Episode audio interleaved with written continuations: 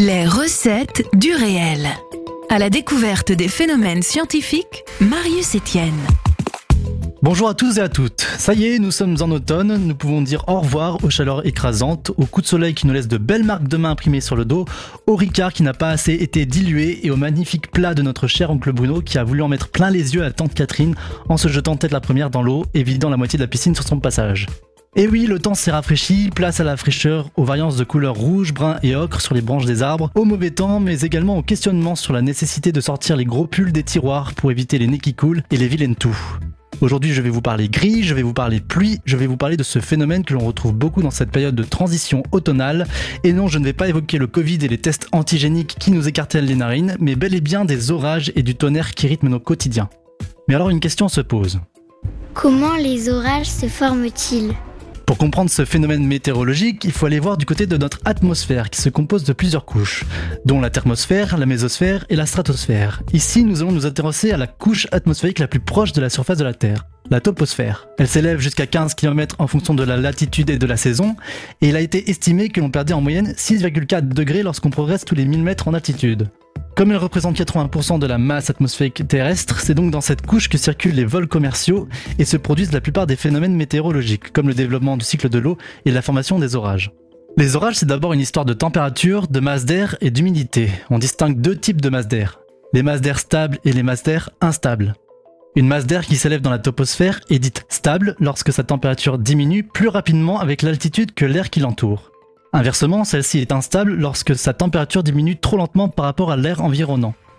Au départ d'un orage, nous aurons donc une parcelle d'air chaude et légère à la base de la toposphère, qui va se comporter exactement comme une montgolfière.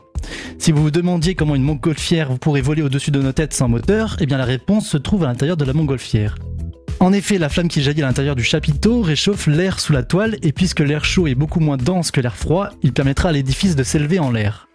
À la base de la toposphère, il se passe exactement la même chose. La masse d'air instable et chaude s'élève et voit sa température progressivement diminuer jusqu'à un stade où la condensation de la vapeur d'eau est déclenchée. Des gouttelettes sont générées et un nuage appelé cumulus se développe. Ce cumulus fraîchement né va continuer de grossir et progresse en altitude jusqu'à ce que la température du nuage soit la même que l'air de l'atmosphère. Une fois l'équilibre atteint, le nuage cesse de monter et va s'étendre horizontalement sur des kilomètres en prenant des proportions énormes. Il peut atteindre 7 à 12 km d'épaisseur, on parle alors de cumulonimbus. Les gouttelettes issues du cumulonimbus grossissent dans la partie supérieure du nuage et deviennent de plus en plus lourdes. Ces gouttes vont sous l'effet de leur poids créer des courants descendants et vaincre les courants ascendants en tombant sous forme de pluie. La coexistence des deux courants à la fois ascendants et descendants génère des vents importants au cœur du cumulonimbus et crée ce qu'on appelle des cellules de convection. C'est une gigantesque usine nuageuse que nous avons dans le ciel et qui emmagasine des millions de tonnes d'eau sous forme de liquide ou de glace, pour un poids total de plusieurs milliards de tonnes. Le nuage est donc très lourd et produit en moyenne 4000 tonnes de précipitations chaque seconde. En même temps que les précipitations s'abattent sur le sol, le cumulonimbus fourmille d'innombrables particules d'eau, de grelons et de cristaux de glace. À la manière d'une foule qui pogote sur un live du titre Pump It Up, les violents courants verticaux vont agiter les particules et les faire s'entrechoquer, ce qui va électriser le nuage. Là, vous allez me demander, mais comment ça se fait qu'on a de l'électricité à partir de gouttelettes d'eau? Eh bien, pour vous répondre, il faut d'abord comprendre ce qu'est l'électricité. Il s'agit tout simplement d'une circulation d'électrons d'un pôle chargé négativement en direction d'un pôle chargé positivement, lorsque toutefois ces deux pôles sont assez proches l'un de l'autre. Pour produire ces électrons, il suffit de les arracher de leurs orbites, notamment en appliquant une friction entre particules. C'est donc pour cette raison que lorsque vous retirez votre gros pull d'hiver, vous allez entendre des petits craquements électriques et vous verrez vos cheveux se lever. Pour les orages, c'est également la même chose. Nous aurons des particules d'eau et de glace au sein du cumulonimbus qui vont s'agiter et frictionner entre eux et créer de l'électricité. Les cristaux de glace chargés positivement et légers vont se concentrer dans la partie supérieure du nuage, tandis que les gouttes d'eau chargées négativement descendent dans la partie inférieure du nuage. La présence simultanée de deux champs électriquement opposés au sein du même nuage crée de véritables arcs électriques que l'on appelle éclairs. Le tonnerre gronde dans le ciel et la proximité avec le sol terrestre permet à l'énergie électrique d'être transmise entre le nuage et la surface de la Terre. La foudre frappe et l'orage est né. Bien entendu, je pourrais vous parler encore des heures sur les différents types d'orages que l'on retrouve dans le monde ou bien des phénomènes déclencheurs. Mais je préfère terminer cette chronique en vous faisant un petit bilan des lieux exposés aux orages en France.